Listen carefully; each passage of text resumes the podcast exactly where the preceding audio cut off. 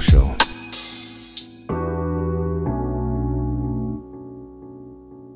How to improve your self esteem 12 powerful tips.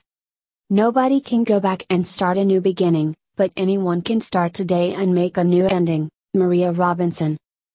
Nothing is more important than how you feel and think about yourself.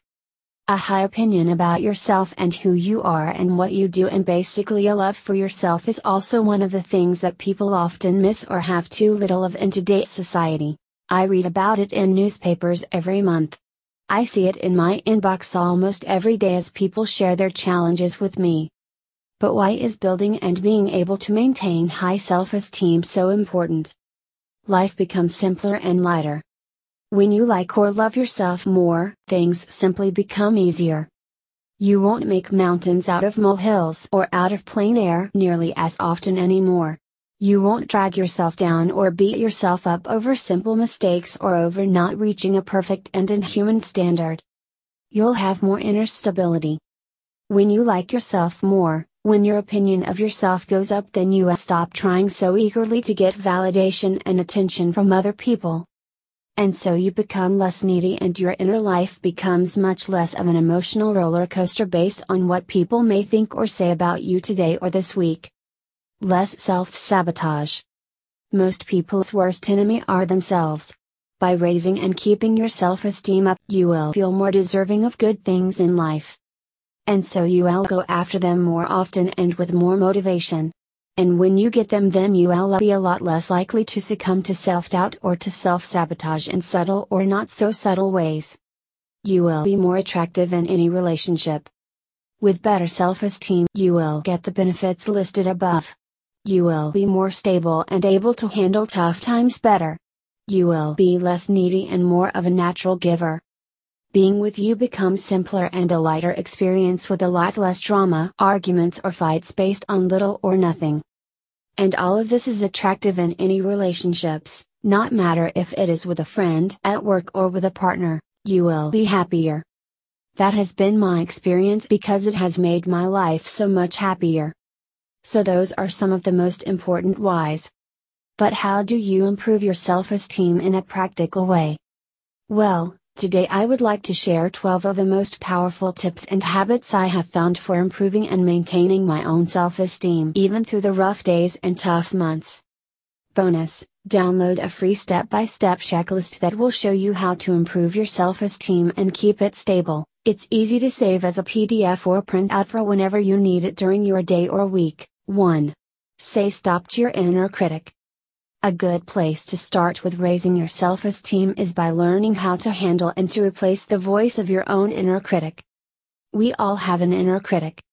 It can spur you on to get things done or to do things to gain acceptance from the people in your life. But at the same time, it will drag your self esteem down. This inner voice whispers or shouts destructive thoughts in your mind. Thoughts like, for example, you are lazy and sloppy, now get to work you aren't good at your job at all and someone will figure that out and throw you out. You are worse or uglier than your friend slash coworker slash partner. You don't have to accept this though. There are ways to minimize that critical voice and to replace it with more helpful thoughts. You can change how you view yourself. One way to do so is simply to say stop whenever the critic pipes up in your mind. You can do this by creating a stop word or stop phrase. As the critic says something in your mind, shout stop, or use my favorite, no, no, no, we are not going there. Or come up with a phrase or a word that you like that stops the train of the thought driven by the inner critic. Then refocus your thoughts to something more constructive. Like planning what you want to eat for dinner or your tactic for the next soccer game. In the long run, it also helps a lot to find better ways to motivate yourself than listening to your inner critic. So let us move on to that. 2. Use healthier motivation habits. To make the inner critic less useful for yourself and that voice weaker and at the same time motivate yourself to take action and raise your self esteem, it certainly helps to have healthy motivation habits. A few that I have used to replace and fill up much of the place that the inner critic once held in my mind are these. Remind yourself of the benefits. A simple but powerful way to motivate yourself and to keep that motivation up daily is to write down the deeply felt benefits you will get from following this new path or reaching a goal. Like, for example, getting into better shape and having more energy for your kids and the people close to you or making more money and through that being able to travel with the love of your life and experience wonderful new things together. When your list is done, then save it and put it somewhere where you will see it every day. For instance, in your workspace or on your fridge. Refocus on doing what you really, really like to do. When you really, really like doing something, then the motivation to do that thing tends to comes pretty automatically. When you really want something in life, then it also becomes easier to push through any inner resistance you feel. So if you lose your motivation, ask yourself Am I doing what I really want to do? If not, and if possible, then refocus and start working on that very important thing instead. After you have used your stop word or phrase, focus on one of these techniques. Over time, it will become a habit and your inner critic will pop up a lot less often. 3. Take a 2 minute self appreciation break. This is a very simple and fun habit. And if you spend just 2 minutes on it every day for a month, then it can make a huge difference. Here is what you do Take a deep breath, slow down, and ask yourself this question What are three things I can appreciate about myself? A few examples that have come up when I have used to this exercise are that I help quite a few people each day through what I write can make people laugh and forget about their troubles. I'm very thoughtful and caring when it comes to our cats. These things don't have to be big things. Maybe just that you listened fully for a few minutes to someone who needed it today, that you took a healthy walk or bike ride after work instead of being lazy, that you are a caring and kind person in many situations. These short breaks do not only build self esteem in the long run but can also turn a negative mood around and reload you with a lot of positive energy again. 4. Write down three things in the evening that you can appreciate about yourself. This is a variation of the habit above, and combining the two of them can be extra powerful for two boosts in self esteem a day. Or you may simply prefer to use this variation at the end of your day when you have some free time for yourself to spare. What you do is to ask yourself the question from the last section What are three things I can appreciate about myself? Write down your answers every evening in a journal made out of paper or on your computer or smartphone. A nice extra benefit of writing it down is that after a few weeks you can read through all the answers to stay positive and get a good self esteem boost and change in perspective on days when you may need it the most. 5. Do the right thing. When you do what you deep down think is the right thing to do, then you raise and strengthen your self esteem. It might be a small thing like getting up from the couch and going to the gym. It could be to be understanding instead of judgmental in a situation. Or to stop worrying or feeling sorry for yourself and focus on the opportunities and gratitude for what you actually have. It is not always easy to do. Or even to know what the right thing is but keeping a focus on it and doing it as best you can makes big difference both in the results you get and for how you think about yourself. One tip that makes it easier to stay consistent with doing the right thing is to try to take a few such actions early in the day. Like, for example, giving someone a compliment, eating a healthy breakfast, and working out. This sets the tone for the rest of your day. 6. Replace the perfectionism. Few thought habits can be so destructive in daily life as perfectionism. It can paralyze you from taking action because you become so afraid of not living up to some standard. And so you procrastinate and you do not get the results you want. This will make your self esteem sink. Or you take action but are never or very rarely satisfied with what you accomplished and your own performance. And so your opinion and feelings about yourself become more and more negative and your motivation to take action plummets. How can you overcome perfectionism? A few things that really helped me are go for good enough. When you aim for perfection, then that usually winds up in a project or a task never being finished. So simply go for good enough instead. Don't use it as an excuse to slack off but simply realize that there is something called good enough and when you are there then you are finished. Remember that buying into myths of perfection will hurt you and the people in your life.